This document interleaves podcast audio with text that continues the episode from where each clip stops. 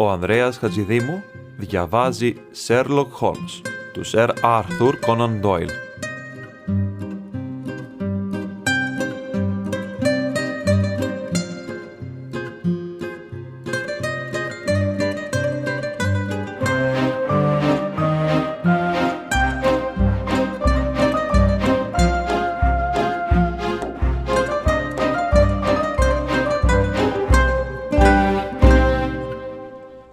Τα απομνημονεύματα του Sherlock Holmes.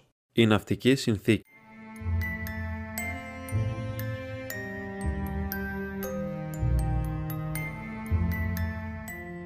Ο Ιούλιος αμέσως μετά τον γάμο μου μου έχει μείνει αξέχαστος εξαιτίας τριών πολύ ενδιαφέρουσων υποθέσεων στις οποίες είχα το προνόμιο να συνεργαστώ με τον Σέρλοκ και να παρακολουθήσω τις μεθόδους του τις έχω συμπεριλάβει στις σημειώσεις μου με τους τίτλους «Η περιπέτεια της δεύτερης κοιλίδας», «Η περιπέτεια της ναυτικής συνθήκης» και «Η περιπέτεια του κουρασμένου καπετάνιου».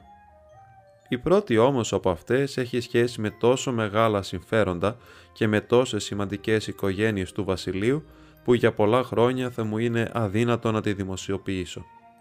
Δεν υπήρξε όμως υπόθεση από όλες αυτές τις οποίες επιστρατεύτηκε ο Σέρλοκ που να αναδεικνύει την αξία των μεθόδων του, να αναλύει τις καταστάσεις ή που να εντυπωσίασε τόσο όσους ήρθαν σε επαφή μαζί του κατά την διάρκεια της όσο η συγκεκριμένη. Έχω ακόμα στα χέρια μου μια σχεδόν κατά λέξη καταγραφή της συζήτησης κατά την διάρκεια της οποίας εξήγησε τι ακριβώς συνέβη στον κύριο Big της αστυνομίας του Παρισιού και στον Fritz von Waldbaum, τον πασίγνωστο detective του Danzig. Δύο ανθρώπους που είχαν αναλωθεί σε ζητήματα που αποδείχθηκαν δευτερεύοντα.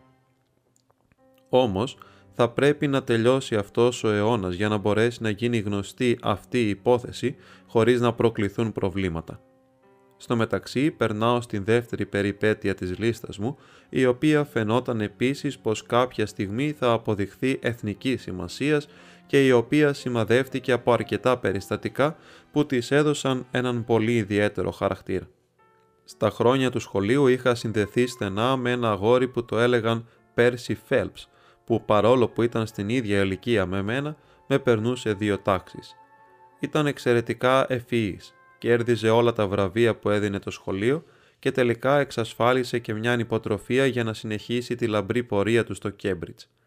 Είχε θυμάμαι σημαντικότατες γνωριμίες και από μικρή ακόμα ξέραμε πως αδελφός της μητέρας του ήταν ο Λόρδος Χολτχάρτς, το γνωστότερο στέλεχος του συντηρητικού κόμματος.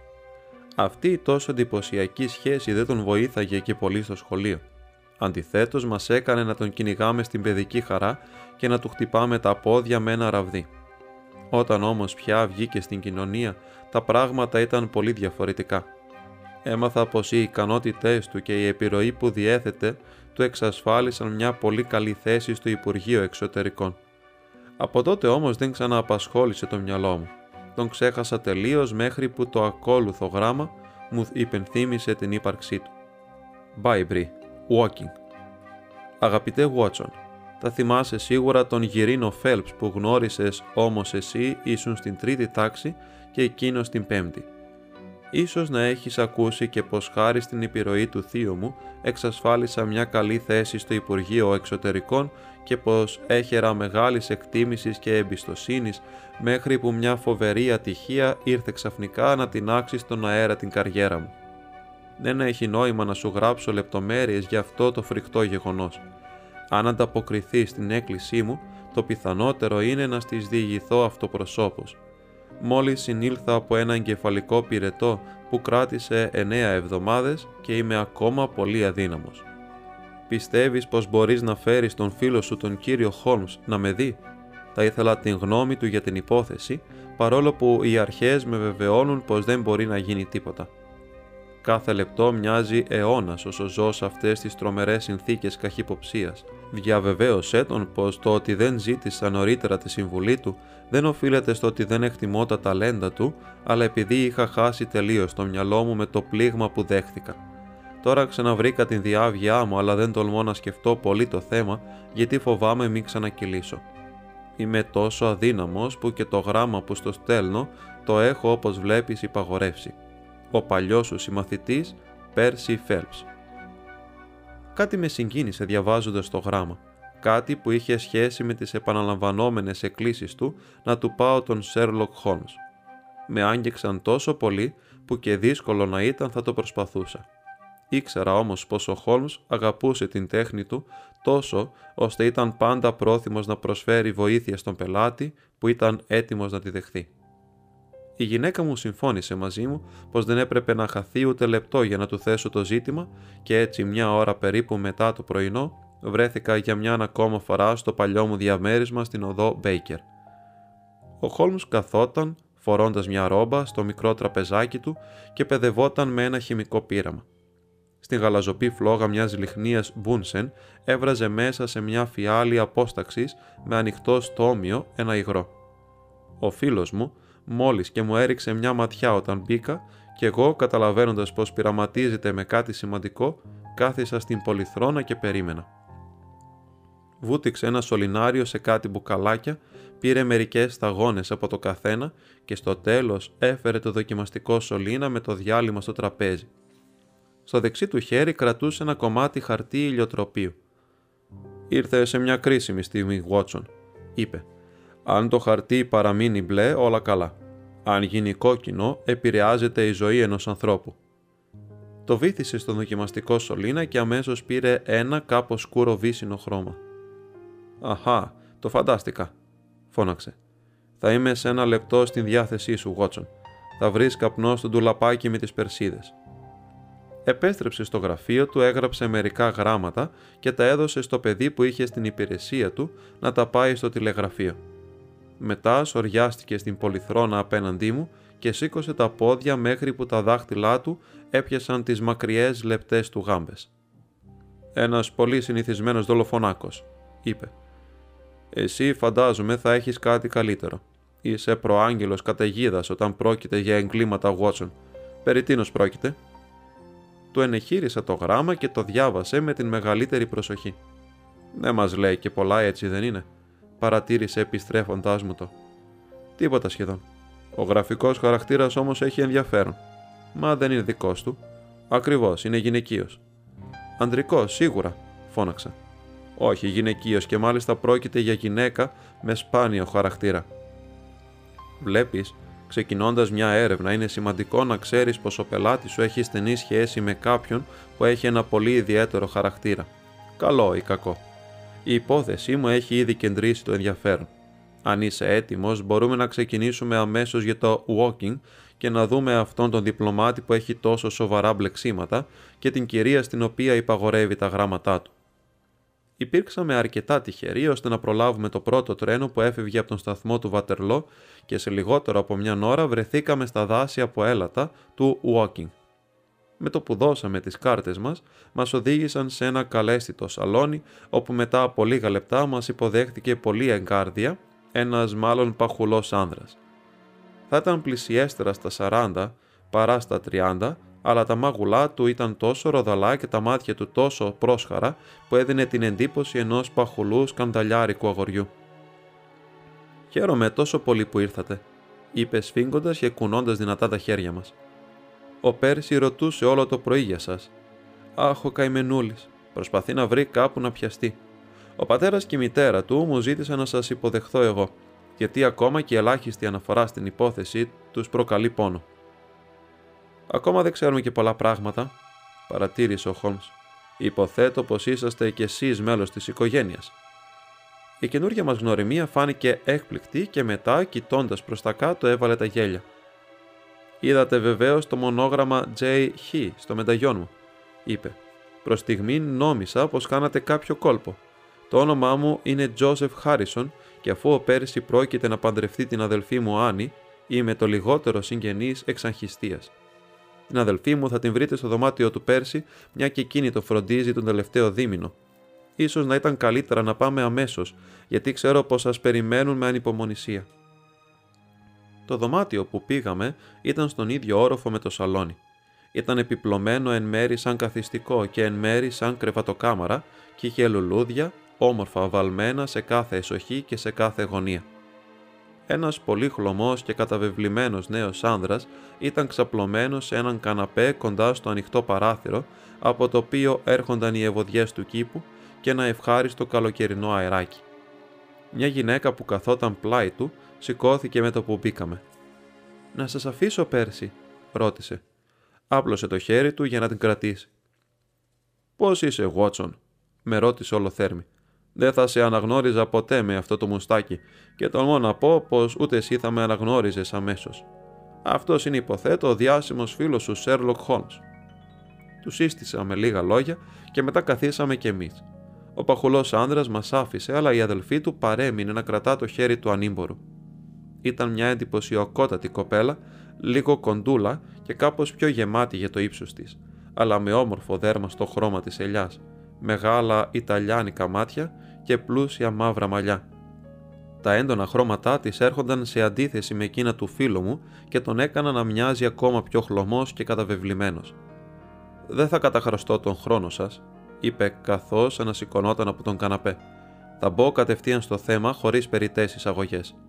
Ήμουν ένας ευτυχής και επιτυχημένος άνθρωπος, κύριε Χόλμς, και στις παραμονές του γάμου μου, μια ξαφνική και φρικτή ατυχία κατέστρεψε όλα μου τα σχέδια για το μέλλον. Δούλευα, όπως θα σας έχει πει ο Βότσον, στο Υπουργείο Εξωτερικών, όπου λόγω της επιρροής που έχει ο θείος μου, ο Λόρδος Χόλτχαρστ, ανήλθα γρήγορα σε μια ανυπεύθυνη θέση. Όταν ο θείος μου έγινε υπουργός εξωτερικών, μου ανέθεσε αρκετές εμπιστευτικές αποστολές και καθώς τα κατάφερα σε όλες πολύ καλά, απέκτησε πολύ μεγάλη εμπιστοσύνη στις ικανότητές μου και στο τάκτ μου.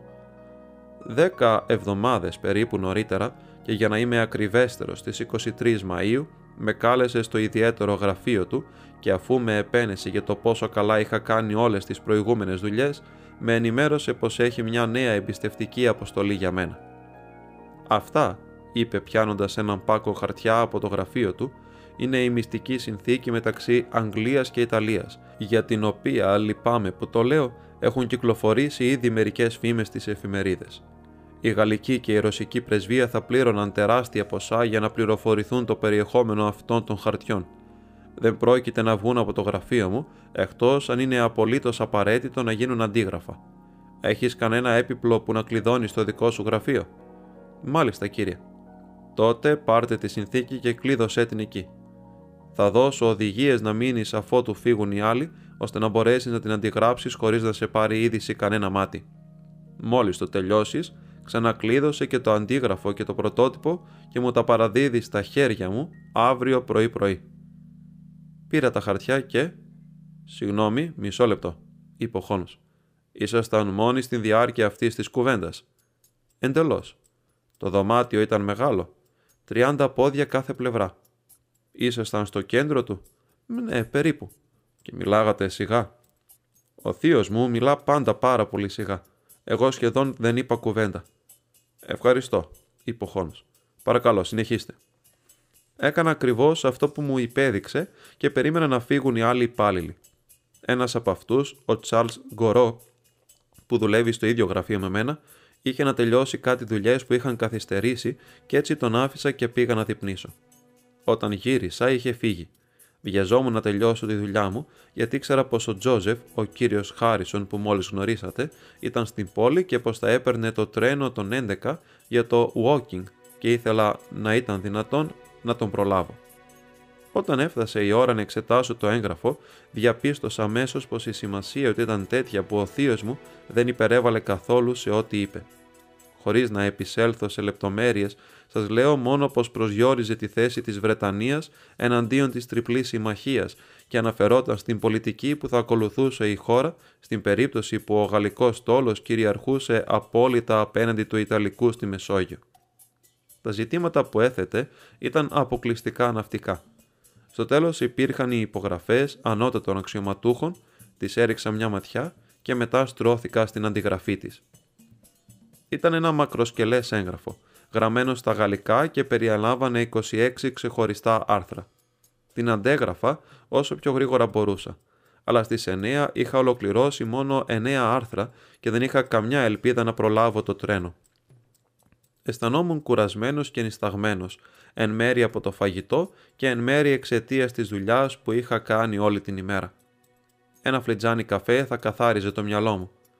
Ένας φύλακας μένει όλη τη νύχτα σε ένα μικρό δωματιάκι κάτω από τη σκάλα και συνηθίζει να φτιάχνει καφέ στο καμινετάκι του για όποιον υπάλληλο τυχαίνει να κάνει υπερορίες. Χτύπησα λοιπόν το κουδούνι για να έρθει. Προς μεγάλη μου έκπληξη, στο κάλεσμά μου απάντησε μια γυναίκα. Μια μεγαλόσωμη ηλικιωμένη με σκληρά χαρακτηριστικά που φορούσε μια ποδιά. Μου εξήγησε πως ήταν η σύζυγος του φύλακα και τον βοήθαγε και της παρήγγειλα εκείνης καφέ. Έγραψα άλλα δύο άρθρα και καθώς είχαν ιστάξει ακόμα περισσότερο, σηκώθηκα και άρχισα να πηγαίνω πάνω κάτω στο δωμάτιο για να ξεμουδιάσουν τα πόδια μου. Ο καφές μου δεν είχε έρθει ακόμα και αναρωτιόμουν ποιος ήταν ο λόγος αυτής της καθυστέρησης. Άνοιξα την πόρτα και κοίταξα στον διάδρομο να δω τι γίνεται. Είναι ίσιος, κακοφωτισμένος και οδηγεί στο δωμάτιο όπου βρισκόμουν.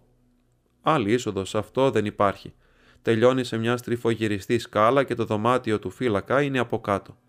Στο μέσο της απόστασης προς την σκάλα υπάρχει ένα πλατήσκαλο που καταλήγει κάνοντας μια ορθή γωνία και ένας άλλος διάδρομος ο οποίος οδηγεί σε μια δεύτερη μικρότερη σκάλα και στην πλαϊνή είσοδο η οποία χρησιμοποιείται από τους υπηρέτες αλλά και υπαλλήλους που έρχονται από την οδό Charles και θέλουν να κόψουν δρόμο. Εδώ έχω και ένα πρόχειρο σχεδιάγραμμα. Ευχαριστώ. Νομίζω πως σας παρακολουθώ απολύτως, είπε ο Σέρλοκ.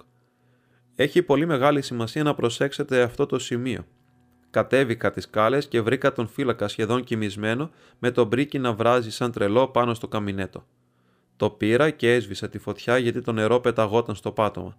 Μετά άπλωσα το χέρι να σκουντίξω τον άνδρα που συνέχιζε να ροχαλίζει, αλλά ένα κουδούνι χτύπησε δυνατά πάνω από το κεφάλι του και τον ξύπνησε. «Κύριε Φέλπς», είπε κοιτώντας με μισοζαλισμένος. Ήρθα να δω τι γίνεται το καφές μου. Είχα βάλει το νερό να βράζει και με πήρε ο ύπνος, κύριε. Με κοίταξε και μετά έστρεψε το βλέμμα του στο κουδούνι που συνέχιζε να χτυπά πάνω από το κεφάλι του. Αφού εσείς είσαστε εδώ, κύριε, ποιος χτυπά το κουδούνι, ρώτησε. Το κουδούνι, φώναξα. Τι κουδούνι είναι αυτό; Είναι το κουδούνι στο δωμάτιο που εργάζεστε. Σαν να έσφιξε ένα παγωμένο χέρι στην καρδιά μου κάποιος ήταν στο δωμάτιο που ήταν απλωμένη πάνω στο γραφείο η πολύτιμη συνθήκη. Ανέβηκα τρέχοντας σαν τρελός στις σκάλες και διέσχισα τον διάδρομο. Δεν υπήρχε κανείς στον διάδρομο, κύριε Χόλμς. Δεν υπήρχε κανείς στο δωμάτιο.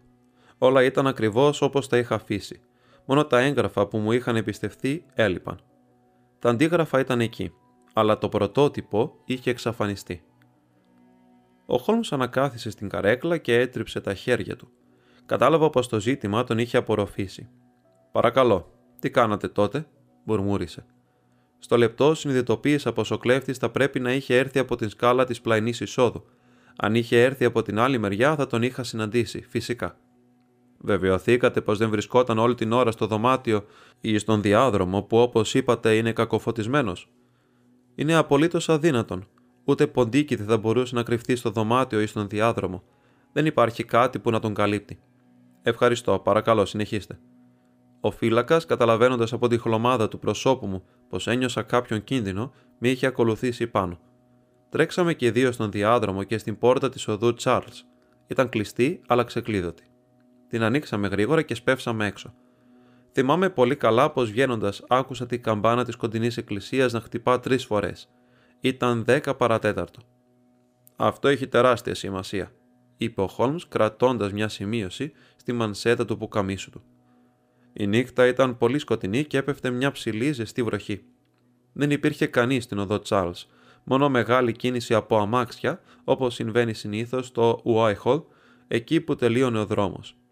Τρέξαμε, έτσι όπως ήμασταν, χωρίς καπέλα και βρήκαμε έναν αστυνόμο να στέκεται στην γωνία του πεζοδρομίου. Έγινε ληστεία, είπαμε κομμένη την ανάσα. Κλέψανε από το Υπουργείο Εξωτερικών ένα έγγραφο υψής της σημασίας. Πέρασε κανείς από εδώ; Ένα τέταρτο βρίσκομαι εδώ, κύριε, είπε εκείνος. Η μόνη που πέρασε αυτό το διάστημα ήταν μια ψηλή ηλικιωμένη γυναίκα με ένα σάλι Πέσλι. Αυτή ήταν η γυναίκα μου, φώναξε ο φύλακας. Δεν πέρασε κανένας άλλος. Κανένας. Τότε ο κλέφτης πρέπει να πήγε προς την άλλη κατεύθυνση, φώναξε ο τύπος τραβώντας με από το μανίκι. Εμένα όμως δεν μου έφτανε αυτό που είπε και η προσπάθειά του να με τραβήξει αύξησε τις υποψίες μου. Προς τα πού πήγε η γυναίκα, φώναξα. Δεν ξέρω, κύριε, την πρόσεξα την ώρα που πέρναγε, αλλά δεν είχα κανένα λόγο να την παρακολουθήσω. Φαινόταν βιαστική. Πριν από πόση ώρα πέρασε, Ω, λίγα λεπτά νωρίτερα. Τα τελευταία πέντε λεπτά, ίσως να είναι και παραπάνω από πέντε. Χάνετε απλώς τον χρόνο σας, κύριε, και κάθε λεπτό που περνάει είναι κρίσιμο, φώναξε ο φύλακας. Δεχτείτε το λόγο μου πως η γριά μου δεν έχει καμιά σχέση με όλα αυτά. Ελάτε λοιπόν να πάμε στην άλλη μεριά του δρόμου. Τέλος πάντων, αν δεν θέλετε εσείς, θα πάω εγώ. Με τη φράση αυτή έσπευσε προς την άλλη κατεύθυνση. Τον ακολούθησα όμως και μετά από λίγο τον άρπαξα από το μανίκι. Πού μένεις, είπα. Στην οδό Ivy Lane 16, στο Brixton, απάντησε. Μην κολλάτε όμως σε μια λάθος εντύπωση, κύριε Φέλπ. Πάμε από την άλλη μεριά να δούμε μήπως μάθουμε τίποτα. Δεν χάναμε τίποτα να ακολουθήσουμε τη συμβουλή του. Μαζί με τον αστυνόμο τρέξαμε προς τα εκεί. Αλλά το μόνο που είδαμε ήταν ένας δρόμος γεμάτος κίνηση και άνθρωποι να πηγαίνουν πάνω κάτω προσπαθώντας να βρουν ένα σκεπασμένο μέρος να προφυλαχθούν από την βροχή. Δεν υπήρχε κανένας αργόσχολος που θα μπορούσε να μας πει ποιος είχε περάσει. Μετά γυρίσαμε στο γραφείο και ψάξαμε τις κάλες και τον διάδρομο, χωρίς όμως κανένα αποτέλεσμα. Ο διάδρομο που οδηγούσε στο δωμάτιο όπου εργαζόμουν είχε περαστεί με παρκετίνη που επέτρεπε να διαγραφούν καθαρότατα ίχνη. Τον εξετάσαμε πολύ προσεκτικά, αλλά δεν βρήκαμε σημάδια από παπούτσια. Έβρεχε όλο το βράδυ; Από τις 7 περίπου. Τότε πώς η γυναίκα που μπήκε στο δωμάτιο κατά τις 9 δεν άφησε σημάδια από λασπωμένες μπότες; Χαίρομαι που επισημαίνει το θέμα αυτό. Και εγώ το σκέφτηκα την ώρα εκείνη. Οι καθαρίστριες συνηθίζουν να βγάζουν τις μπότες τους στο θηρορείο και να βάζουν κάτι παντόφλες. Ξεκάθαρο. Δεν υπήρχαν λοιπόν ίχνη παρόλο που η βραδιά ήταν βροχερή. Η αλυσίδα των γεγονότων παρουσιάζει εξαιρετικό ενδιαφέρον. Τι έγινε μετά; Ερευνήσαμε και τα δωμάτια. Δεν υπήρχε με τίποτα κρυφή πόρτα και τα παράθυρα ήταν 30 πόδια πιο ψηλά από τον δρόμο και τα δυο ήταν κλεισμένα από μέσα. Το χαλί δεν κρύβει καμιά καταπαχτή και το ταβάνι είναι το συνηθισμένο άσπρο ταβάνι.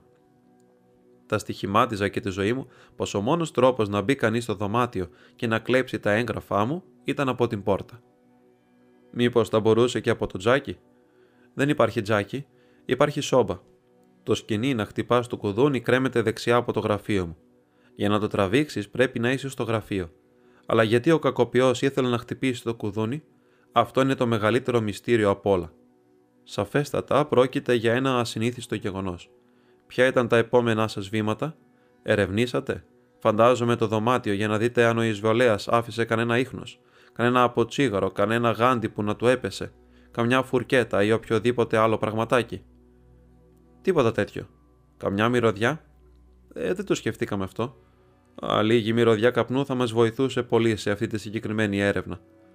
Εγώ δεν καπνίζω ποτέ και γι' αυτό πιστεύω πως αν μύριζε τσιγάρο θα το είχα προσέξει.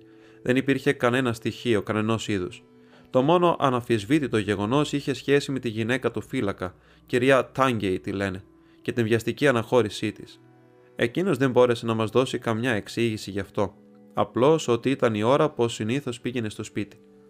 Ο αστυνόμος και εγώ συμφωνήσαμε πως το καλύτερο που είχαμε να κάνουμε ήταν να πιάσουμε την γυναίκα πριν προλάβει να απαλλαγεί από τα χαρτιά, στην περίπτωση βέβαια που τα είχε. Εν τω μεταξύ, συναγερμός για το θέμα αυτό είχε ξεσπάσει και στη Scotland Yard και ο κύριος Forbes, ο detective, ήρθε αμέσως και ανέλαβε αμέσως και με μεγάλη ζέστη την υπόθεση. Νοικιάσαμε ένα αμάξι και σε μισή ώρα ήμασταν στη διεύθυνση που μας είχε δοθεί. Μας άνοιξε μια νεαρή γυναίκα που αποδείχθηκε πως ήταν η μεγαλύτερη κόρη της κυρίας Τάγκη. Η μητέρα της δεν είχε γυρίσει ακόμα και μας οδήγησε στο καθιστικό για να την περιμένουμε. Δέκα λεπτά αργότερα ακούστηκε ένα χτύπημα στην πόρτα και τότε κάναμε ένα τεράστιο λάθος για το οποίο κατηγορώ τον εαυτό μου.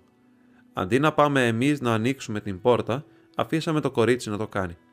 Την ακούσαμε να λέει: Μαμά, σε περιμένουν δύο κύριοι και αμέσως μετά θόρυβο από παπούτσια που έτρεχαν στον διάδρομο. Ο Φόρμπ άνοιξε απότομα την πόρτα και τρέξαμε και δυο στο πίσω δωμάτιο, την κουζίνα.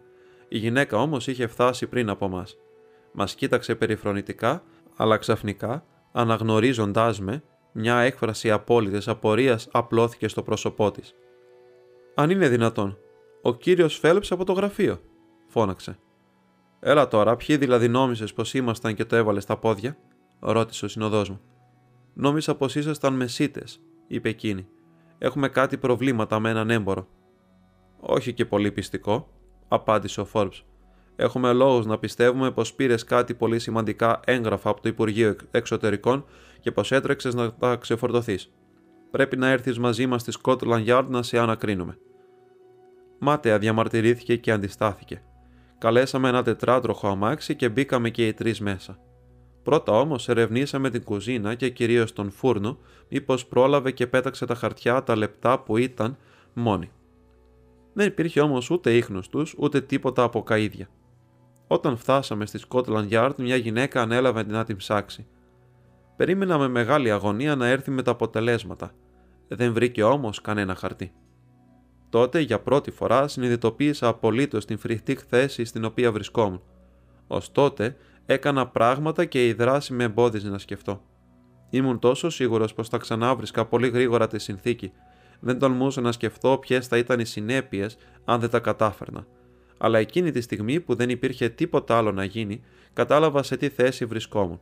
Ήταν φρικτό. Ο Γουότσον από εδώ μπορεί να σας πει πως στο σχολείο ήμουν ένα νευρικό και ευαίσθητο παιδί. Αυτή είναι η φύση μου. Σκέφτηκα τον θείο μου και τους συναδέλφους τους στο Υπουργικό Συμβούλιο, την τροπή που θα του προκαλούσα και την τροπή που ένιωθα εγώ. Τι σημασία έχει πως ήμουν το θύμα ενός ατυχούς γεγονότος.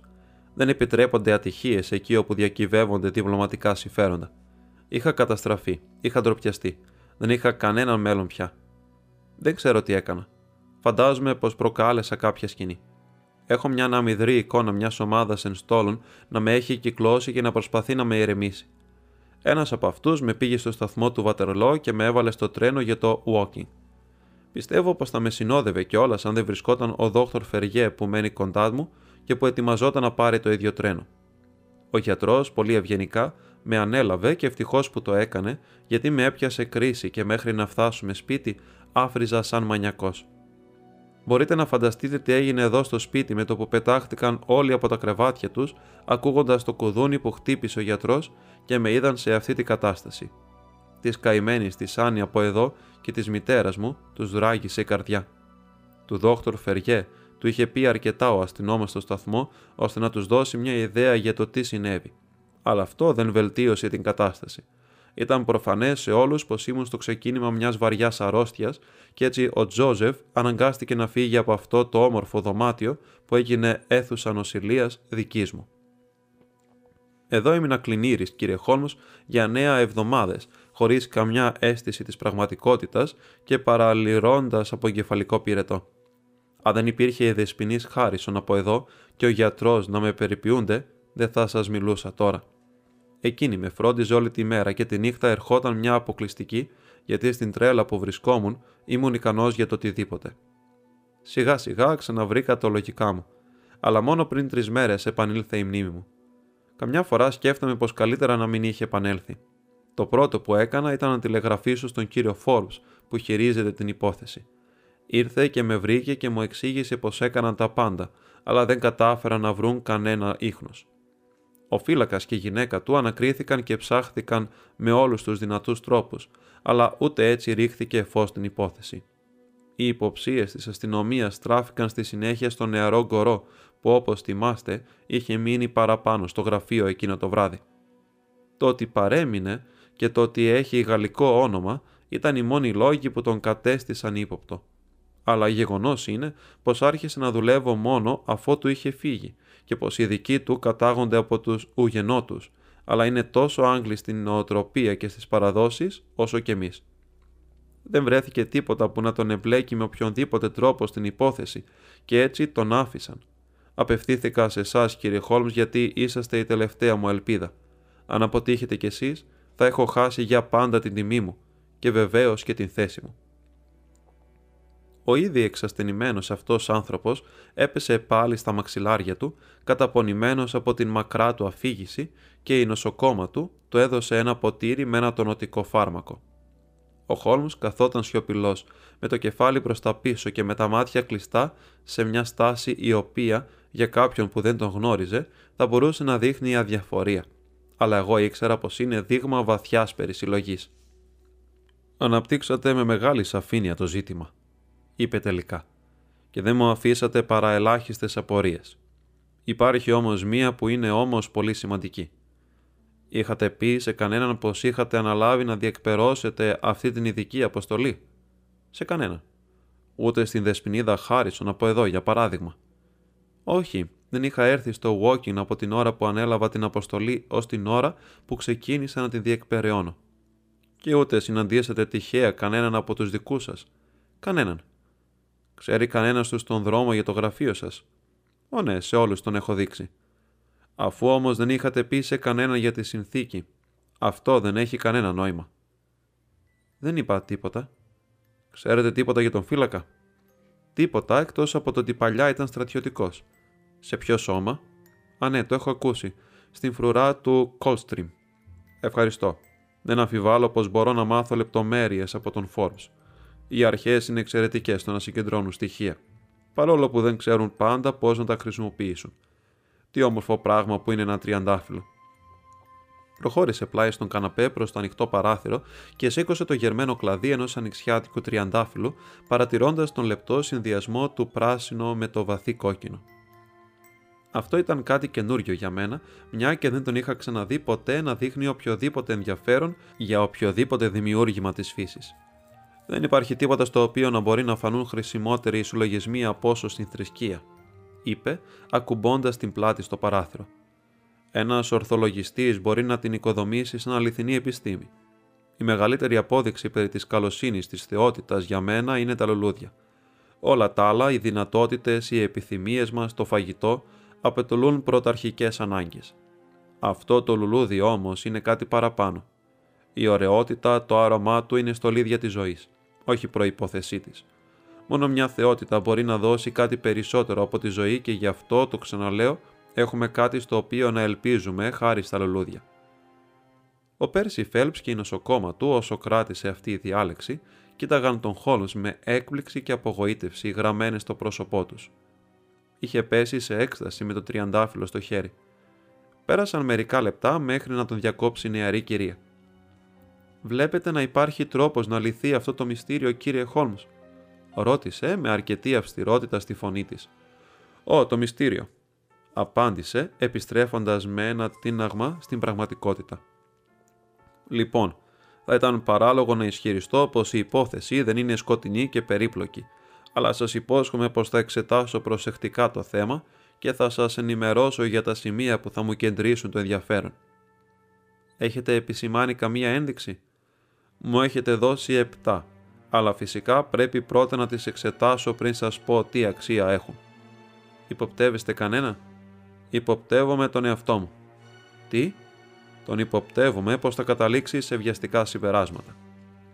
Πηγαίνετε τότε στο Λονδίνο και τσεκάρετε τα συμπεράσματά σας. Η συμβολή σας είναι εξαίρετη, δεσποινής Χάρισον. Είπε ο Χόλμς και σηκώθηκε. Νομίζω, Βότσον, πως αυτό είναι το καλύτερο που έχουμε να κάνουμε. Μην επιτρέψετε στον εαυτό σας να θρέφει απατηλές ελπίδες, κύριε Φέλπ. Η υπόθεση είναι πολύ περίπλοκη. Θα είμαι σε μεγάλη αγωνία ώσπου να σας ξαναδώ, φώναξε ο διπλωμάτης. Τότε θα έρθω αύριο με το ίδιο τρένο, αν και θεωρώ κάτι περισσότερο από πιθανό να μην έχω κάτι θετικό να σας πω. Ο Θεός να σας ευλογεί που μου υπόσχεστε πως θα ξανάρθετε, φώναξε ο πελάτης μας. Μου δίνει ζωή να ξέρω πως κάτι γίνεται. Επευκαιρία είχα γράμμα από τον Λόρδο Χολχάρστ Χα, τι έλεγε. Ήταν ψυχρός, αλλά όχι σκληρός. Θα έλεγα πως η σοβαρότητα της αρρώστιας μου τον απέτρεψε από το να συμπεριφερθεί έτσι. Μου επανέλαβε πως το ζήτημα ήταν εξαιρετικά σοβαρό και πρόσθεσε πως δεν θα γίνει τίποτα που να αφορά στο μέλλον μου, με αυτό εννοεί φυσικά την απόλυσή μου, μέχρι να αποκατασταθεί η υγεία μου και να μπορώ να επανορθώσω. Πολύ λογικό και ευγενικό, είπε ο Χόλμς. Έλα, Βότσον, έχουμε μπροστά μας μια μέρα σκληρής δουλειάς στην πόλη. Ο κύριος Τζόζεφ Χάρισον μας πήγε στο σταθμό και γρήγορα βρεθήκαμε σε ένα τρένο για το Πόρστμουθ. Ο Χόλμς ήταν βυθισμένος στις σκέψεις του και σχεδόν ως την διασταύρωση του Κλάπχαμ δεν είχε ανοίξει το στόμα του. Είναι πολύ ωραίο να πηγαίνεις στο Λονδίνο ταξιδεύοντας πάνω σε μια από αυτές τις γραμμές που βρίσκονται ψηλά και σου επιτρέπουν να κοιτάς έτσι από πάνω τα σπίτια. Νόμιζα πως αστειευόταν γιατί η θέα ήταν σχετικά άθλια, αλλά μου εξήγησε. Κοίτα αυτά τα μεγάλα συγκροτήματα κτηρίων που βρίσκονται χώρια από τα σπίτια της πόλης, σαν νησάκια από τούβλα στη μέση μιας γκρίζας θάλασσας. Δημόσια σχολεία. Φάρι, αγόρι μου, πυρσί που θα φωτίσουν το μέλλον. Κάφτρες με εκατοντάδες αστραφτερά σποράκια από τα οποία θα ξεπηδήσει η σοφότερη, η καλύτερη Αγγλία του μέλλοντος. Υποθέτω πως αυτός ο Φέλπς δεν πίνει. Δεν νομίζω. Ούτε εγώ. Αλλά είμαστε υποχρεωμένοι να συμπεριλάβουμε όλες τις πιθανότητες στο κατάλογό μας. Ο καημένος έπεσε σε βαθιά νερά και δεν ξέρω αν θα μπορέσουμε να τον βγάλουμε από εκεί ισό. Πώς σου φάνηκε η δεσποινής Χάρισον, Κορίτσι με ισχυρό χαρακτήρα. Είναι όμως καλός άνθρωπος, αν δεν πέφτω έξω. Αυτή και ο αδελφός της είναι από τα παιδιά ενός σιδηρουργού από το Νορθάμπερλαντ. Ο Φέλπς την αραβωνιάστηκε τον χειμώνα που μας πέρασε σε ένα ταξίδι προς τα εκεί, και μετά την κατέβασε να γνωρίσει τους δικούς του με συνοδό τον αδελφό της. Μετά συνέβη το κακό, και έμεινε να κάνει την νοσοκόμα στον αγαπημένο της, και έμεινε και ο αδελφός της, ο Τζόζεφ, μια που είχε βολευτεί. Έκανε και μερικές ανεξάρτητες έρευνες, όπως βλέπεις. Όλη όμως η σημερινή μέρα πρέπει να αφιερωθείς σε έρευνες. Το ιατρείο μου, άρχισα. Ω, αν οι δικές σου υποθέσεις σου φαίνονται πιο ενδιαφέρουσες από τις δικές μου, απάντησε λίγο ψυχρά ο Χόλμς, ετοιμαζόμουν να πω το ιατρείο μου μπορεί να λειτουργήσει μια χαρά μια-δυο μέρες και χωρίς εμένα. Μια και είναι η πιο νεκρή περίοδος του χρόνου. Περίφημα, είπε εκείνος ξαναβρίσκοντας την καλή του διάθεση. Τότε θα την ερευνήσουμε παρέα την υπόθεση. Νομίζω πως πρέπει να αρχίσουμε μια συνάντηση με τον Forbes. Αυτός πιθανότατα θα μας δώσει όλες τις λεπτομέρειες που χρειαζόμαστε τώρα που ακόμα δεν ξέρουμε από πού να το πιάσουμε το ζήτημα. Είπες πως έχεις ένα στοιχείο. Λοιπόν, έχουμε αρκετά, αλλά πρέπει να δούμε τι αξίζουν ερευνώντας παραπάνω το θέμα. Το δυσκολότερο είναι να βρεις λύση σε ένα έγκλημα στο οποίο δεν υπάρχει κίνητρο. Ποιος ωφελείται από αυτό, ο Γάλλος πρέσβης, ο Ρώσος πρέσβης, αυτός που θα μπορούσε να βγάλει χρήματα πουλώντας τα χαρτιά σε έναν από τους δυο, ο Λόρδο Χόλτχαρστ. Ο Λόρδος Χόλτχαρστ δεν είναι και απίθανο ένας πολιτικός να βρίσκεται σε θέση που να μην τον στενοχωρούσε καθόλου να καταστραφεί με κάποιον τρόπο ένα τέτοιο έγγραφο. Όχι ένας πολιτικός με το τιμημένο παρελθόν του Λόρδου Χόλτχαρστ. Πιθανόν, αλλά δεν έχουμε το περιθώριο να το αποκλείσουμε. Θα δούμε τον ευγενή κύριο σήμερα και θα μάθουμε αν έχει κάτι ενδιαφέρον να μας πει. Εν τω μεταξύ, έχω ήδη ξεκινήσει μερικές έρευνες. Κιόλας; Ναι, έστειλα τηλεγραφήματα από το σταθμό του Walking σε όλες τις απογευματινές εφημερίδες του Λονδίνου. Λέει: 10 λίρες αμοιβή για τον αριθμό κυκλοφορίας του αμαξιού που κατέβασε κάποιον στην πόρτα του Υπουργείου Εξωτερικών το βράδυ της 23 Μαΐου.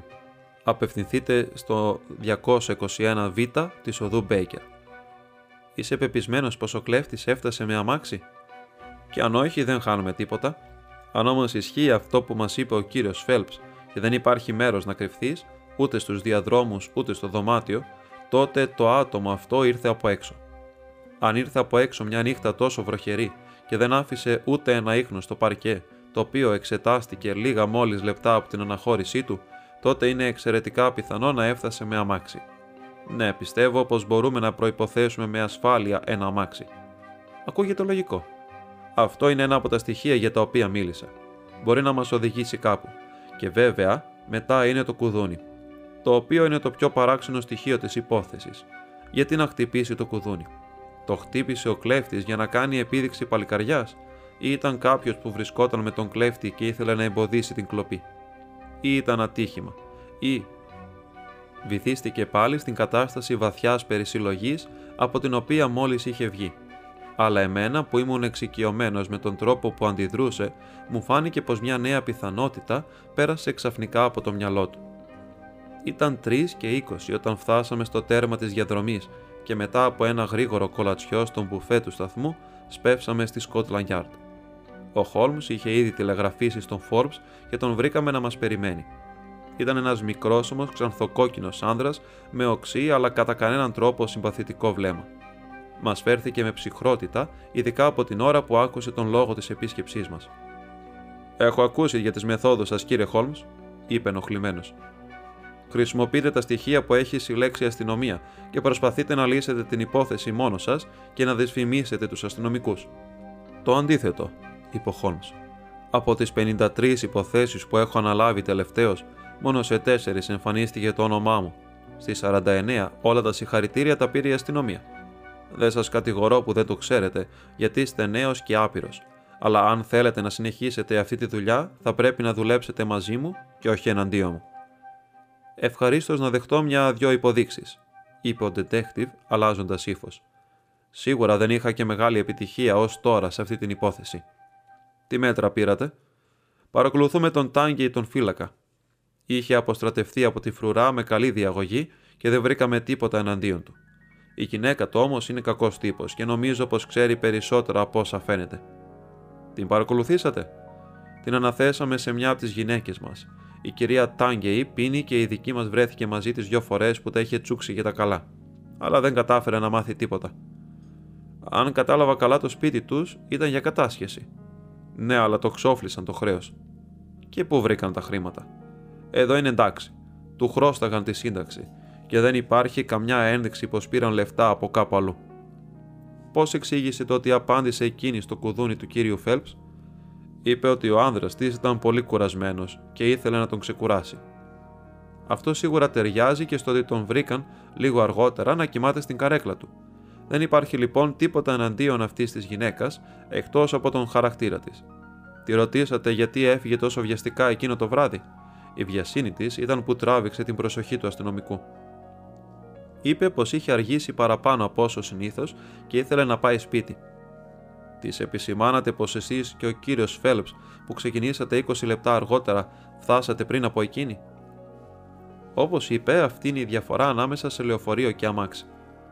Εξήγησε γιατί με το που έφτασε σπίτι χώθηκε στην κουζίνα. Γιατί εκεί είχε τα λεφτά για να πληρώσει τους μεσίτες. Έχει μια απάντηση για όλα. Τη ρωτήσατε αν την ώρα που έφευγε είδε κάποιον ή κάτι στην οδό Τσάρλς. Κανέναν, εκτός από τον αστυνομικό. Φαίνεται λοιπόν πως την ανακρίνατε προσεκτικά.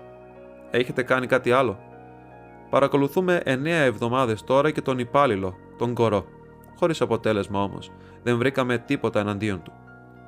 Έχετε καμιά θεωρία για το ότι χτύπησε το κουδούνι; Αυτό πρέπει μάλλον να ομολογήσω ξεπερνά τις δυνάμεις μου. Κάποιος πολύ ψύχρεμος σίγουρα για να σημάνει συναγερμό. Ναι, είναι πολύ παράξενο αυτό το πράγμα. Σας ευχαριστώ πολύ για όσα μου είπατε. Αν βρω τρόπο να τον πιάσουμε τον κλέφτη, θα σας ειδοποιήσω. Πάμε, Βότσον. Πού πάμε τώρα, ρώτησα βγαίνοντας από το γραφείο. Να θέσουμε ερωτήσεις στον Λόρδο Χόλτχαρστ, τον Υπουργό, και μέλλοντα πρωθυπουργό της Αγγλίας. Είχαμε την τύχη ο Λόρδος Χόλτχαρστ να βρίσκεται ακόμα στο γραφείο του στην Downing Street και να εμφανιστεί με το που του έδωσαν την κάρτα του Σέρλοκ. Το μέλος της κυβέρνησης μας υποδέχθηκε με την παλαιού τύπου ευγένεια για την οποία είναι γνωστός και μας έβαλε να καθίσουμε σε δυο πολύ αναπαυτικές πολυθρόνες, στις δύο πλευρές ενός τζακιού. Έτσι όπως στεκόταν στο χαλί ανάμεσά μας, με το ψηλόλιγνο παράστημά του, τα έντονα χαρακτηριστικά, το σοβαρό ύφος και τα κατσαρά του μαλλιά που είχαν γκριζάρει προώρως, έμοιαζε ο χαρακτηριστικός εκπρόσωπος ενός αρκετά σπάνιου είδους, του ευγενή που είναι πραγματικά ευγενής. «Το όνομά σας μου είναι πολύ γνωστό, κύριε Χόλμς», είπε χαμογελώντας. «Και φυσικά δεν γίνεται να προσποιηθώ ότι δεν γνωρίζω τον λόγο της επίσκεψής σας. Μόνο ένα περιστατικό που έχει σχέση με την υπηρεσία μου μπορεί να έχει προκαλέσει το ενδιαφέρον σας. Για λογαριασμό τίνος δουλεύετε, παρακαλώ. Του κυρίου Πέρσι Φέλπς, απάντησε ο Χόλμς. Αχ, ο κακομοίρη ο ανιψιός μου. Καταλαβαίνετε πως η συγγένειά μας μου κάνει ακόμα πιο δύσκολο το να τον καλύψω με οποιονδήποτε τρόπο. Φοβάμαι πως το περιστατικό θα έχει δυσμενή συνέπεια στην καριέρα του. Αν όμως βρεθεί το έγγραφο, α, τότε φυσικά τα πράγματα αλλάζουν. Θα ήθελα να σας κάνω μια-δυο ερωτήσεις, Λόρδε Χόλτχαρστ. Θα είμαι ευτυχής να σας δώσω οποιαδήποτε πληροφορία μπορώ. Σε αυτό το δωμάτιο δώσατε τις οδηγίες για την αντιγραφή της συνθήκης. Ναι, εδώ. Θα μπορούσε κάποιος να σας κρυφάκουγε. Αποκλείεται. Αναφέρατε ποτέ σε κανέναν πως σκοπεύατε να δώσετε τη συνθήκη για αντιγραφή; Ποτέ. Είστε σίγουρος; Απολύτως. Τότε αφού ούτε εσείς αναφέρατε σε κανέναν τίποτα Ούτε ο κύριος Φέλπς έκανε κάτι τέτοιο και επομένως δεν το ήξερε κανένας. Ο κλέφτης βρέθηκε τυχαία στο δωμάτιο. Είδε την ευκαιρία και την άρπαξε. Ο πολιτικός χαμογέλασε. «Τώρα με βγάζετε έξω από τα χωράφια μου», είπε. Ο Χόλμς σκέφτηκε λίγο. Υπάρχει μια ακόμα σημαντική λεπτομέρεια που θα ήθελα να συζητήσω μαζί σας, είπε. Από όσα καταλαβαίνω, φοβάστε πως θα υπάρξουν πολύ άσχημες συνέπειες αν αποκαλυφθούν λεπτομέρειες της συνθήκης. Μια σκιά πέρασε από το εκφραστικό πρόσωπο του πολιτικού. Πολύ άσχημες, πράγματι. Ακόμα όμως δεν έχουν υπάρξει. Όχι προς το παρόν. Αν η συνθήκη φτάσει ας πούμε στο Γαλλικό ή το Ρωσικό Υπουργείο Εξωτερικών, θα το μάθετε; Θα πρέπει, είπε ο Λόρδος Χόλχαρτ με πίκρα στο πρόσωπο. Αφού λοιπόν πέρασαν δέκα εβδομάδες χωρίς να έχει συμβεί τίποτα, θα ήταν παράλογο να υποθέσουμε πως δεν έχει φτάσει στα χέρια τους. Ο Λόρδος Χόλτχαρστ ανασήκωσε τους ώμους. Δύσκολο να πιστέψουμε, κύριε Χόλμς, πως ο κλέφτης πήρε τη συνθήκη για να την κορνιζώσει και να την κρεμάσει. Ίσως περιμένει καλύτερη τιμή. Αν περιμένει λίγο ακόμα, δεν θα πιάσει τίποτα. Σε λίγους μήνες η συνθήκη δεν θα είναι πια μυστική. Αυτό είναι πολύ σημαντικό, είπε ο Χόλμς. Φυσικά υπάρχει η πιθανότητα ο κλέφτης να αρρώστησε ξαφνικά βαριά. Να έπαθε για παράδειγμα ξαφνικά εγκεφαλικό πυρετό, ρώτησε ο πολιτικός με μια λάμψη στα μάτια. Δεν είπα αυτό, απάντησε ο Χόλμς ατάραχος. Αρκετό όμως από τον πολύτιμο χρόνο σας, σας στερήσαμε, Λόρδε Χόλχαρτ. Τώρα να σας αφήσουμε και να σας ευχηθούμε μια καλή μέρα. Καλή επιτυχία στις έρευνές σας, όποιος κι αν είναι ο εγκληματίας, απάντησε ο Αριστοκράτης συνοδεύοντάς μας στην πόρτα. Καλώ είναι, είπε ο Χόλμ όταν βγήκαμε στο Whitehall. Αλλά πνίγεται να κρατήσει την θέση του. Δεν είναι καθόλου πλούσιος και έχει πολλές υποχρεώσεις. Πρόσεξες φυσικά πως έχει αλλάξει όλες τις μπότες του. Τώρα, Watson, δεν σε κρατώ άλλο από την κανονική σου δουλειά. Δεν θα κάνω τίποτα άλλο σήμερα, εκτός αν έχω απάντηση στην αγγελία για το αμάξι. Θα σου ήμουν όμως εξαιρετικά υπόχρεος αν αύριο ερχόσουν μαζί μου στο walking με το ίδιο τρένο που πήραμε και σήμερα. Τον συνάντησα λοιπόν το επόμενο πρωί και ταξιδέψαμε παρέα στο walking. Δεν είχε πάρει απάντηση στην αγγελία του, μου είπε, και έτσι δεν ρίχτηκε κανένα φως στην υπόθεση. Είχε όταν το ήθελε απάθεια ενδιάνους στο πρόσωπό του και δεν μπορούσα να καταλάβω αν ήταν ή όχι ευχαριστημένος από την πορεία της υπόθεσης. Μιλούσε, θυμάμαι, για το σύστημα υπολογισμού Μπερτιλιών και εξέφραζε το θαυμασμό του για τον Γάλλο σοφό. Βρήκαμε τον πελάτη μας να συνεχίζει να δέχεται τις περιποίησεις της αφοσιωμένης του νοσοκόμας, εμφανέστατα όμως καλύτερα από την προηγούμενη. Σηκώθηκε από τον καναπέ και μας υποδέχτηκε με δυσκολία την ώρα που μπήκαμε. Κανένα νέο, ρώτησαν υπόμονα. Η αναφορά που έχω να σας δώσω είναι όπως το προέβλεψα αρνητική, είπε ο Χόλμς. Είδα τον Forbes και είδα και τον θείο σας και ξεκίνησα μια-δυο διαδικασίες που ίσως κάπου μας οδηγήσουν. Άρα δεν έχετε αποκαρδιωθεί, με τίποτα. Ο Θεός να σας ευλογεί που το λέτε αυτό, φώναξε η Δεσποινή Χάρισον. Αν δείξουμε υπομονή και κουράγιο, η αλήθεια θα φανερωθεί. Εμείς έχουμε να σας πούμε περισσότερα από όσα είχατε εσείς, είπε ο Φέλπς καθώς ξανακαθόταν στον καναπέ. Ήλπιζα πω θα είχατε κάτι. Ναι, τη νύχτα είχαμε μια περιπέτεια, η οποία μάλιστα θα μπορούσε να αποδειχθεί σημαντική. Το πρόσωπό του σκοτίνιασε καθώς μιλούσε και στα μάτια του καθρεφτίστηκε φόβος. Ξέρετε, είπε, έχω αρχίσει να πιστεύω πως με τρόπο που δεν καταλαβαίνω είμαι στο κέντρο μιας τρομακτικής συνωμοσίας και πως εκτός από την τιμή μου κινδυνεύει και η ζωή μου. Α, φώναξε ο Χόλμς. Μου φαίνεται απίστευτο γιατί δεν έχω κανέναν εχθρό. Από όσο ξέρω τουλάχιστον, γιατί μετά από την χθεσινοβραδινή εμπειρία έχω αρχίσει να σκέφτομαι πως τα πράγματα είναι διαφορετικά. Παρακαλώ, πέστε μου. Θα πρέπει να σας πω ότι το χθεσινό βράδυ ήταν το πρώτο που κοιμήθηκα χωρίς νοσοκόμα στο δωμάτιο. Αισθανόμουν τόσο καλύτερα που σκέφτηκα να καταργήσω τη μία. Είχα όμως αφήσει ένα φωτάκι αναμένο. Λοιπόν, κατά τις 2 το πρωί είχα βυθιστεί στον ύπνο όταν ξαφνικά με ξύπνησε ένας ελαφρύς θόρυβος. Ήταν σαν τον θόρυβο που κάνει ένα ποντίκι όταν μασουλάει κάποιο ξύλο και έμεινα λίγο ξαπλωμένος, ακούγοντάς το και νομίζοντας πως περί αυτού ακριβώς επρόκειτο. Μετά ο θόρυβος έγινε πιο δυνατός και από τη μεριά του παραθύρου σαν μέταλλο που τριβόταν κάπου. Ανασηκώθηκα έκπληκτος δεν υπήρχε πια αμφιβολία για το από πού προερχόταν ο θόρυβος. Οι πρώτοι ήχοι προέρχονταν από κάτι που προσπαθούσε να χωθεί στα κινητά μέρη του, παραθύρου, και η επόμενη από το χερούλι που ανασηκωνόταν σιγά σιγά. Ακολούθησε μια δεκάλεπτη περίπου σιωπή, σαν το πρόσωπο που τους προκάλεσε να ήθελε να διαπιστώσει αν με είχε ξυπνήσει. Μετά άκουσα ένα ελαφρύ τρίξιμο και το παράθυρο άρχισε σιγά σιγά να ανοίγει. Δεν άντεχα άλλο γιατί τα νεύρα μου δεν είναι πια αυτά που ήταν κάποτε. Πήδηξα από το κρεβάτι και άνοιξα απότομα τα παντζούρια. Ένας άνδρας είχε σκαρφαλώσει στο παράθυρο. Δεν μπόρεσε να τον δω καλά γιατί εξαφανίστηκε σαν αστραπή. Είχε τυλιχθεί με κάτι σαν μαύρο μανδύα που κάλυπτε το κάτω μέρος του προσώπου του. Για ένα μόνο πράγμα είμαι σίγουρος για το ότι είχε όπλο στο χέρι του.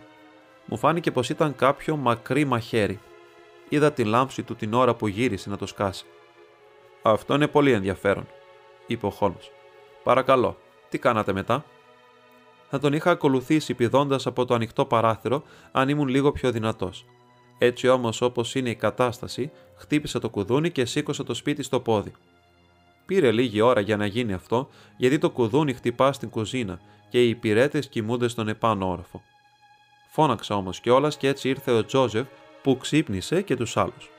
Ο Τζόζεφ και ο Καμαριέρης βρήκαν ίχνη στο παρτέρι έξω από το παράθυρο, αλλά η ατμόσφαιρα ήταν τόσο ξηρή το τελευταίο διάστημα που δεν είχαν καμιά ελπίδα να βρουν και άλλα στο γρασίδι. Σε ένα σημείο όμως, τον ξύλινο φράχτη που μας χωρίζει από τον δρόμο, βρήκαν όπως μου είπαν ένα σημάδι που φανέρωνε πως κάποιος καρφάλωσε και πήδηξε έξω και στην βιασύνη του έσπασε λίγο το πάνω ξύλο. Δεν έχω πει τίποτα ακόμα στην τοπική αστυνομία, γιατί θεώρησα πως θα έπρεπε πρώτα να έχω τη γνώμη σας. Η ιστορία του πελάτη μας φάνηκε να έχει μεγάλο αντίκτυπο στην διάθεση του Σέρλοκ, Σηκώθηκε από την καρέκλα του και άρχισε να πηγαίνει πάνω κάτω στο δωμάτιο, χωρίς να μπορεί να ελέγξει την αναστάτωσή του. Μια ατυχία δεν έρχεται ποτέ μόνη της, είπε ο Φέλπς, χαμογελώντας παρόλο που ήταν φανερό ότι αυτή η περιπέτεια τον είχε ταράξει. Εσείς πάντως δεν είχατε και λίγες, είπε ο Χόλμ. Πιστεύετε πως μπορείτε να κάνετε μια βόλτα γύρω από το σπίτι μαζί μου; Ω ναι, θα μου άρεσε να βγω λίγο στον ήλιο. Θα έρθει και ο Τζόζεφ. Κι εγώ, είπε η δεσποινής Χάρισον. Φοβάμαι όχι, είπε ο Χόλμς κουνώντας το κεφάλι του. Νομίζω πως πρέπει να σας ζητήσω να μείνετε καθισμένοι εκεί ακριβώς που βρίσκεστε. Η νεαρή γυναίκα παρέμεινε στην θέση της με ένα ύφος δυσαρέσκειας. Ο αδελφός της όμως προσθέθηκε στην παρέα μας και ξεκινήσαμε και οι τρεις. Περάσαμε το κομμάτι με το γρασίδι και φτάσαμε κάτω από το παράθυρο του νεαρού διπλωμάτη. Υπήρχαν όπως μας είχε πει σημάδια στο παρτέρι, αλλά ήταν ασαφή και καθόριστα. Ο Χόλμς στάθηκε λίγο και έσκυψε πάνω τους, αλλά μετά ξανασηκώθηκε κουνώντας τους ώμους. Δεν νομίζω πως μπορεί να βγάλει κανείς κάτι από αυτά, είπε. Α κάνουμε μια βόλτα γύρω από το σπίτι να δούμε γιατί ο κλέφτης επέλεξε το συγκεκριμένο δωμάτιο. Κανονικά νομίζω πως έπρεπε να τον προσελκύσουν τα μεγάλα παράθυρα του σαλονιού και της τραπεζαρίας. Διακρίνονται καλύτερα από τον δρόμο, υπέθεσε ο κύριος Τζόζεφ Χάρισον. Ναι, βέβαια, Υπάρχει εδώ και μια πόρτα που θα μπορούσε να κάνει μια προσπάθεια να την παραβιάσει. Τι πόρτα είναι αυτή; Από εδώ μπαίνουν οι προμηθευτές. Φυσικά το βράδυ κλειδώνεται. Είχατε ποτέ στο παρελθόν παρόμοιο περιστατικό; Ποτέ, είπε ο πελάτης μας. Έχετε στο σπίτι πολύτιμα αντικείμενα ή κάτι άλλο που θα μπορούσε να προσελκύσει έναν κλέφτη; Τίποτα που να έχει μεγάλη αξία. Ο Χόλμ βημάτιζε γύρω από το σπίτι με τα χέρια στις τσέπες και έναν αέρα ξεγνιασιάς που δεν ήταν κάτι συνηθισμένο για αυτόν. Επ' ευκαιρία, είπε στον Τζόζεφ Χάρισον, βρήκατε, αν κατάλαβα καλά, ένα σημείο από ο τύπος καρφάλωσε στον φράχτη. Α πάμε να ρίξουμε μια ματιά. Ο στρουμπουλός νεαρός μας οδήγησε σε ένα σημείο όπου το πάνω μέρος του φράχτη είχε σπάσει. Ένα κομματάκι από το ξύλο κρεμόταν. Ο Χόλμς το έπιασε και το εξέτασε με προσοχή.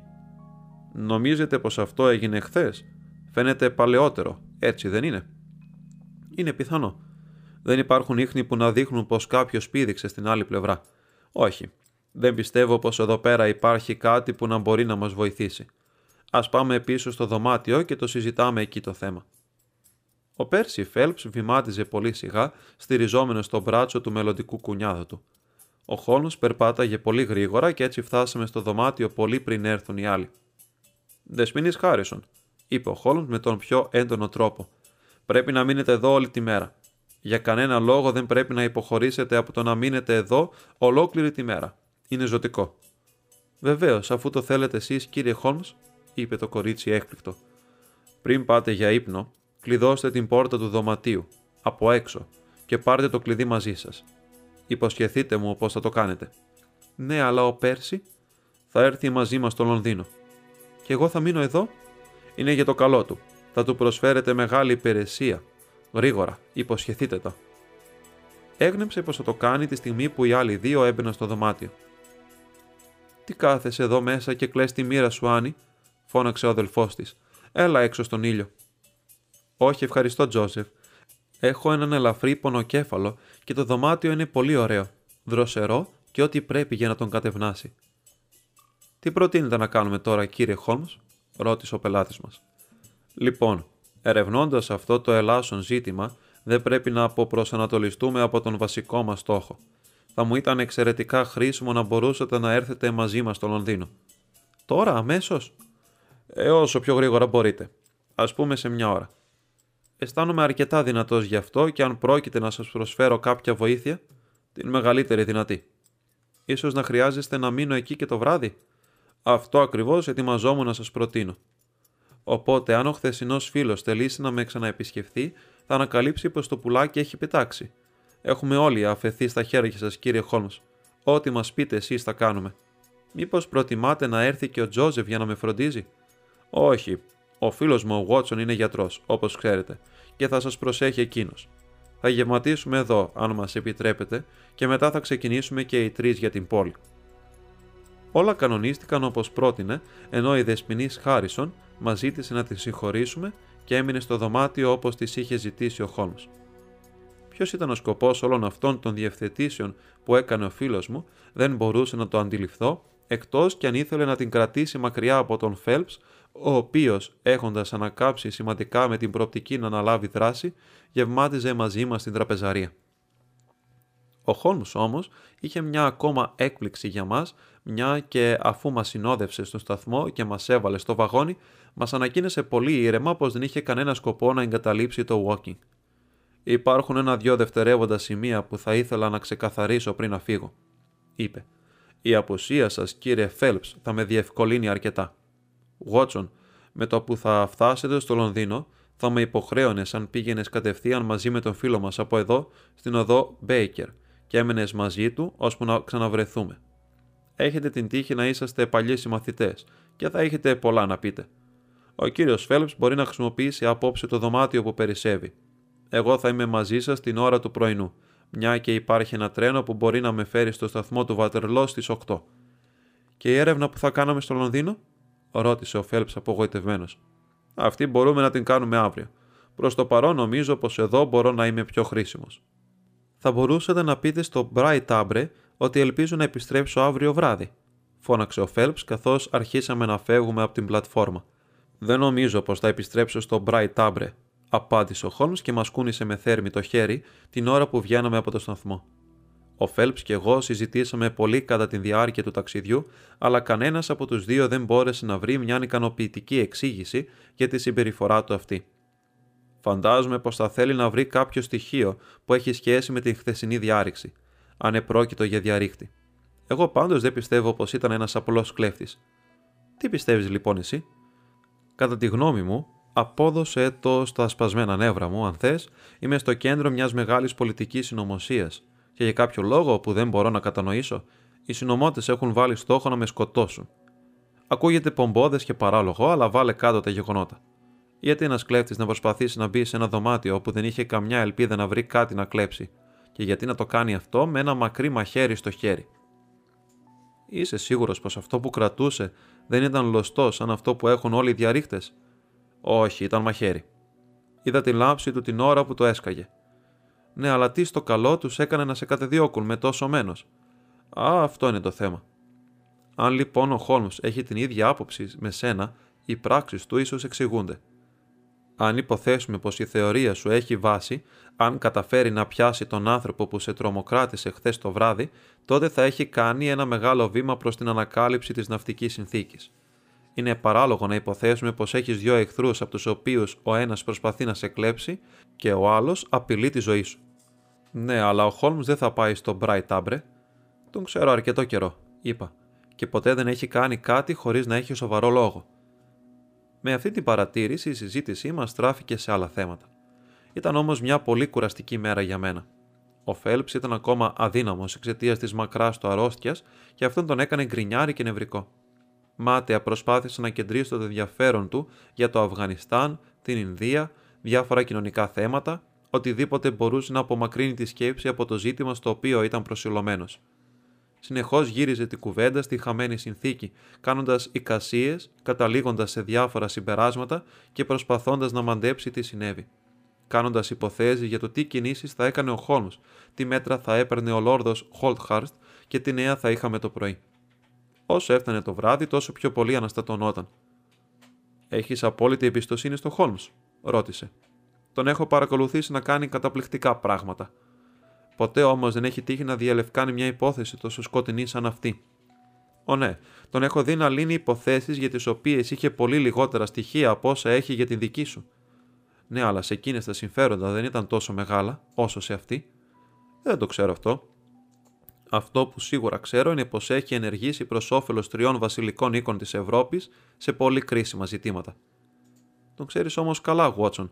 Εμένα όμως μου φαίνεται τόσο περίεργος τύπος που δεν ξέρω καλά-καλά αν μπορώ να τον εμπιστεύομαι. Νομίζεις πως ελπίζεις σε κάτι, πιστεύεις ότι θεωρεί πως θα τα καταφέρει; Δεν μου έχει πει τίποτα. Αυτό είναι κακό σημάδι. Αντιθέτως, έχω παρατηρήσει πως όταν νιώθει πως του ξεφεύγει η υπόθεση, το λέει γενικώ. Όταν ακολουθεί κάποιον δρόμο που δεν είναι σίγουρος πως είναι ο σωστός, τότε είναι επιφυλακτικός. Τώρα, αγαπητέ μου, δεν βοηθάει σε τίποτα το να έχουμε άγχος για το τι θα γίνει. Α πάμε λοιπόν να ξαπλώσουμε ώσπου να ξυπνήσουμε φρέσκοι το πρωί για ό,τι και να είναι αυτό που μας περιμένει. Τελικά έπεισα τον φίλο μου να ακολουθήσει τη συμβουλή μου, αν και από την έξαψη που διαφαινόταν στους τρόπους του, φαινόταν πως δεν υπήρχαν και πολλές ελπίδες να κοιμηθεί. Η διάθεσή του όμως ήταν κολλητική, γιατί και εγώ πέρασα το μεγαλύτερο μέρος της νύχτας τρυφογυρίζοντας το κρεβάτι, αναλογιζόμενος αυτή την παράξενη υπόθεση και αναπτύσσοντας διάφορες θεωρίες που η κάθε μια τους ήταν πιο παρατραβηγμένη από την άλλη. Γιατί να έμενε ο Χόλμς στο Watkins, γιατί να ζήτησε από τη δεσποινίδα Χάρισο να παραμείνει όλη τη μέρα στο δωμάτιο νοσηλείας, γιατί πρόσεξε τόσο πολύ ώστε να μην μάθουν οι ένικοι του Bright Abre πως κόπευε να παραμείνει κοντά τους, Έσπαγα το κεφάλι μου μέχρι που με πήρε ο ύπνος χωρίς να έχω καταφέρει να βρω μια εξήγηση που να λαμβάνει υπόψη της όλα τα δεδομένα. Ήταν 7 το πρωί όταν σηκώθηκα και πήγα στο δωμάτιο του Φέλπς όπου τον βρήκα σε κακό χάλι, εξαντλημένο από μια νύχτα που την πέρασε άγρυπνος. Η πρώτη του ερώτηση ήταν αν είχε κιόλας φτάσει ο Χόλμς. Θα είναι εδώ την ώρα που υποσχέθηκε, είπα, ούτε λεπτό νωρίτερα ή αργότερα και τα λόγια μου πραγματοποιήθηκαν μια που λίγο μετά τις 8 ένα αμάξι στάθηκε στην πόρτα μας και από μέσα βγήκε βιαστικά ο φίλος μας, κοιτώντας από το παράθυρο, είδα πως το αριστερό του χέρι ήταν δεμένο με έναν επίδεσμο και πως το πρόσωπό του ήταν πολύ βλοσιρό και χλωμό. Μπήκε στο κτίριο, αλλά πέρασε λίγη ώρα ώσπου να ανέβει. Φαίνεται σαν κάποιος που να τον έχουν δει, φώναξε ο Φέλπς. Αναγκάστηκα να παραδεχτώ πως είχε δίκιο. Όπως και να έχει, είπα, το κλειδί της υπόθεσης βρίσκεται στο κατόφλι μας. Ο Φέλπς αναστέναξε. Δεν ξέρω πώ έχουν τα πράγματα, είπε, αλλά η επιστροφή του με γεμίζει ελπίδες. Σίγουρα όμως το χέρι του δεν ήταν έτσι χθες. Τι μπορεί να συνέβη; Είσαι πληγωμένος Χόλμς, ρώτησα με το που μπήκε ο φίλος μου στο δωμάτιο. Ε, μια γρατζουνιά έχω και αυτό εξαιτίας της αδεξιότητάς μου, απάντησε, κάνοντας ένα νόημα για να μας καλημερίσει. Η υπόθεσή σας, κύριε Φέλπς, είναι από τις σκοτεινότερες που έχω ερευνήσει. Το φοβόμουν πως θα υπερεύαινε τις δυνατότητές σας. Ήταν μια αξέχαστη εμπειρία. Ο επίδεσμος προδίδει περιπέτειες, είπα εγώ. Δεν θα μας πεις τι έγινε.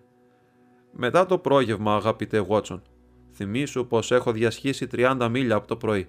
Υποθέτω πως δεν υπήρξε απάντηση στην αγγελία μου για την άμαξα. Τέλος πάντων, δεν μπορούμε να περιμένουμε πως κάθε κίνησή μας θα έχει και επιτυχία. Το τραπέζι ήταν στρωμένο και ενώ ήμουν έτοιμος να χτυπήσω το κουδούνι, μπήκε η κυρία Χάνσον κουβαλώντας καφέ και τσάι. Σε λίγα λεπτά έφερε και τρεις σκεπασμένου δίσκους και καθίσαμε όλοι στο τραπέζι. Ο Χόλμς πεινασμένος, εγώ περίεργος και ο Φέλπς σε μαύρη κατάθλιψη. Η κυρία Χάνσον στάθηκε στο ύψος των περιστάσεων, είπε ο Χόλμς, ξεσκεπάζοντας έναν δίσκο με κοτόπουλο μεκάρι. Η κουζίνα της δεν είναι τέλεια, αλλά όπως κάθε Σκοτσέζα έχει τη σωστή αντίληψη για το πρωινό. Τι έχεις εκεί, Βότσον; Αυγά με μπέικον, απάντησα. Ωραία.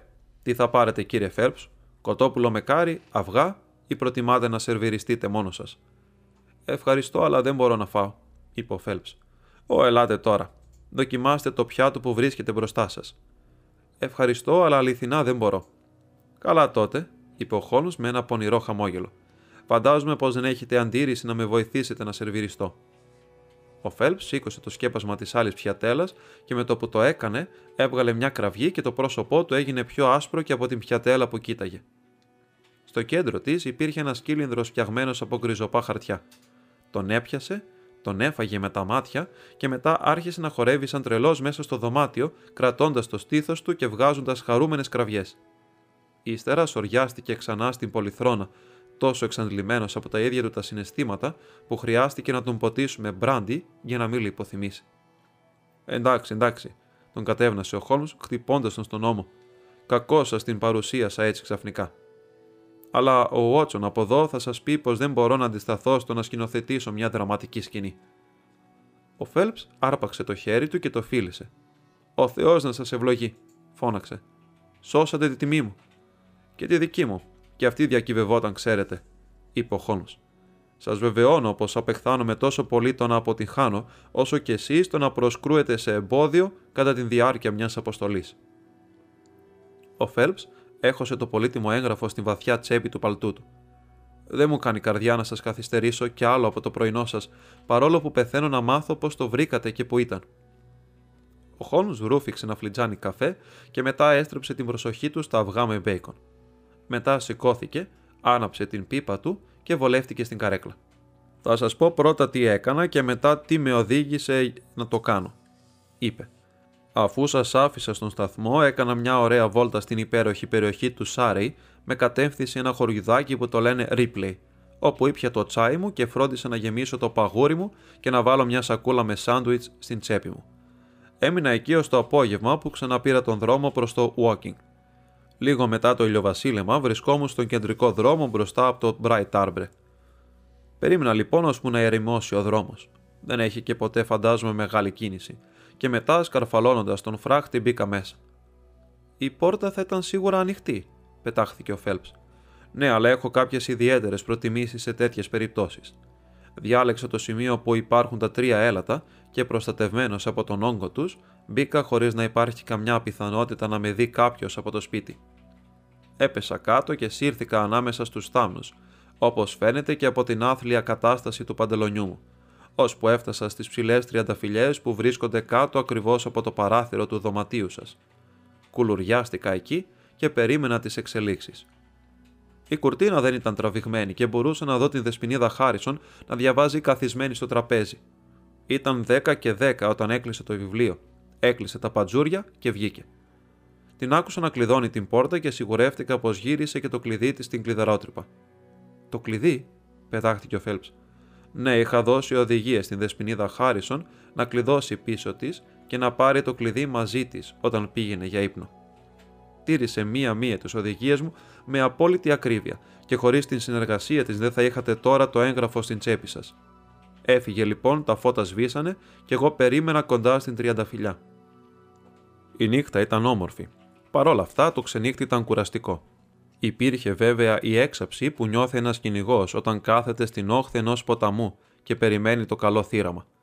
Η αναμονή κράτησε πολύ, σχεδόν τόση όσο αυτή η Watson σε εκείνο το μίζερο δωμάτιο που περιμέναμε στην υπόθεση της λευκιασμένης ζώνης. Υπήρχε ένα ρολόι στο καμπαναριό του Walking που χτύπαγε κάθε τέταρτο και πολλές φορές μου φάνηκε πως σταμάτησε. Γύρω στις 2 το πρωί άκουσα επιτέλους το ελαφρύ σύρσιμο του σύρτη και το τρίξιμο ενός κλειδιού. Μετά από ένα λεπτό η πίσω πόρτα άνοιξε και στο φεγγαρόφωτο εμφανίστηκε ο κύριος Τζόζεφ Χάρισον. Ο Τζόζεφ, ξαναπετάχθηκε ο Φέλπς. Δεν φορούσε καπέλο, αλλά είχε ρίξει κάτι σαν μαύρο μανδύα στους ώμους, ώστε να μπορεί να κρύψει το πρόσωπό του στην περίπτωση που κάποιος σημάνει συναγερμό. Περπάτησε στις μύτες των ποδιών του στην σκιά του τείχου και όταν έφτασε στο παράθυρο, έβγαλε ένα μακρύ μαχαίρι, το έχωσε στα παραθυρόφυλλα και σήκωσε το χερούλι. Από εκεί που βρισκόμουν είχα μια θαυμάσια θέα του εσωτερικού του δωματίου και όλων των κινήσεών του. Άναψε δύο κεριά που βρίσκονταν πάνω στο τζάκι και μετά άρχισε να ανασηκώνει την άκρη του χαλιού που ήταν κοντά στην πόρτα. Μετά έσκυψε και σήκωσε μια σανίδα από το πάτωμα, μια από αυτές που μετακινούνται για να μπορούν οι υδραυλικοί να ελέγχουν τις σωλήνες του γκαζιού. Η συγκεκριμένη σανίδα σκέπαζε το σημείο που ενώνονται οι σωλήνες για να έχει γκάζι και η κουζίνα από κάτω. Από την κρυψώνα αυτή τράβηξε κάτι χαρτιά τυλιγμένα σε κύλινδρο. Έβαλε ξανά τη σανίδα στην θέση της, ίσιοσε το χαλί, έσβησε τα κεριά και πήδηξε στην αγκαλιά μου, μια και τον περίμενα όρθιος κάτω από το παράθυρο. Ε, ο κύριος Τζόζεφ ήταν πιο επιθετικός από όσο τον φανταζόμουν. Μου όρμησε με το μαχαίρι, χρειάστηκε να τον ρίξω κάτω δύο φορές και έφαγα και μια μαχαιριά στο χέρι πριν καταφέρω να εξασφαλίσω το πάνω χέρι. Το μοναδικό μάτι από το οποίο μπορούσε να δει όταν τελείωσα μαζί του με κοίταγε δολοφονικά. Αλλά υπάκουσε στη λογική και μου έδωσε τα χαρτιά. Μόλις τα πήρα, τον άφησα να φύγει, αλλά τηλεγράφησα τα στοιχεία του στον Forbes σήμερα το πρωί. Αν είναι αρκετά γρήγορος, θα το πιάσει το πουλάκι. Αν όμως, όπως προβλέπω, βρει την φωλιά αδιανή, τότε τόσο το καλύτερο για την κυβέρνηση. Φαντάζομαι πως ο Λόρδος Χολτχάρθ και ο κύριος Πέρσι Φέλπ, ο καθένας για τους δικούς του λόγους, θα προτιμούσαν να μην φτάσει η υπόθεση στα δικαστήρια.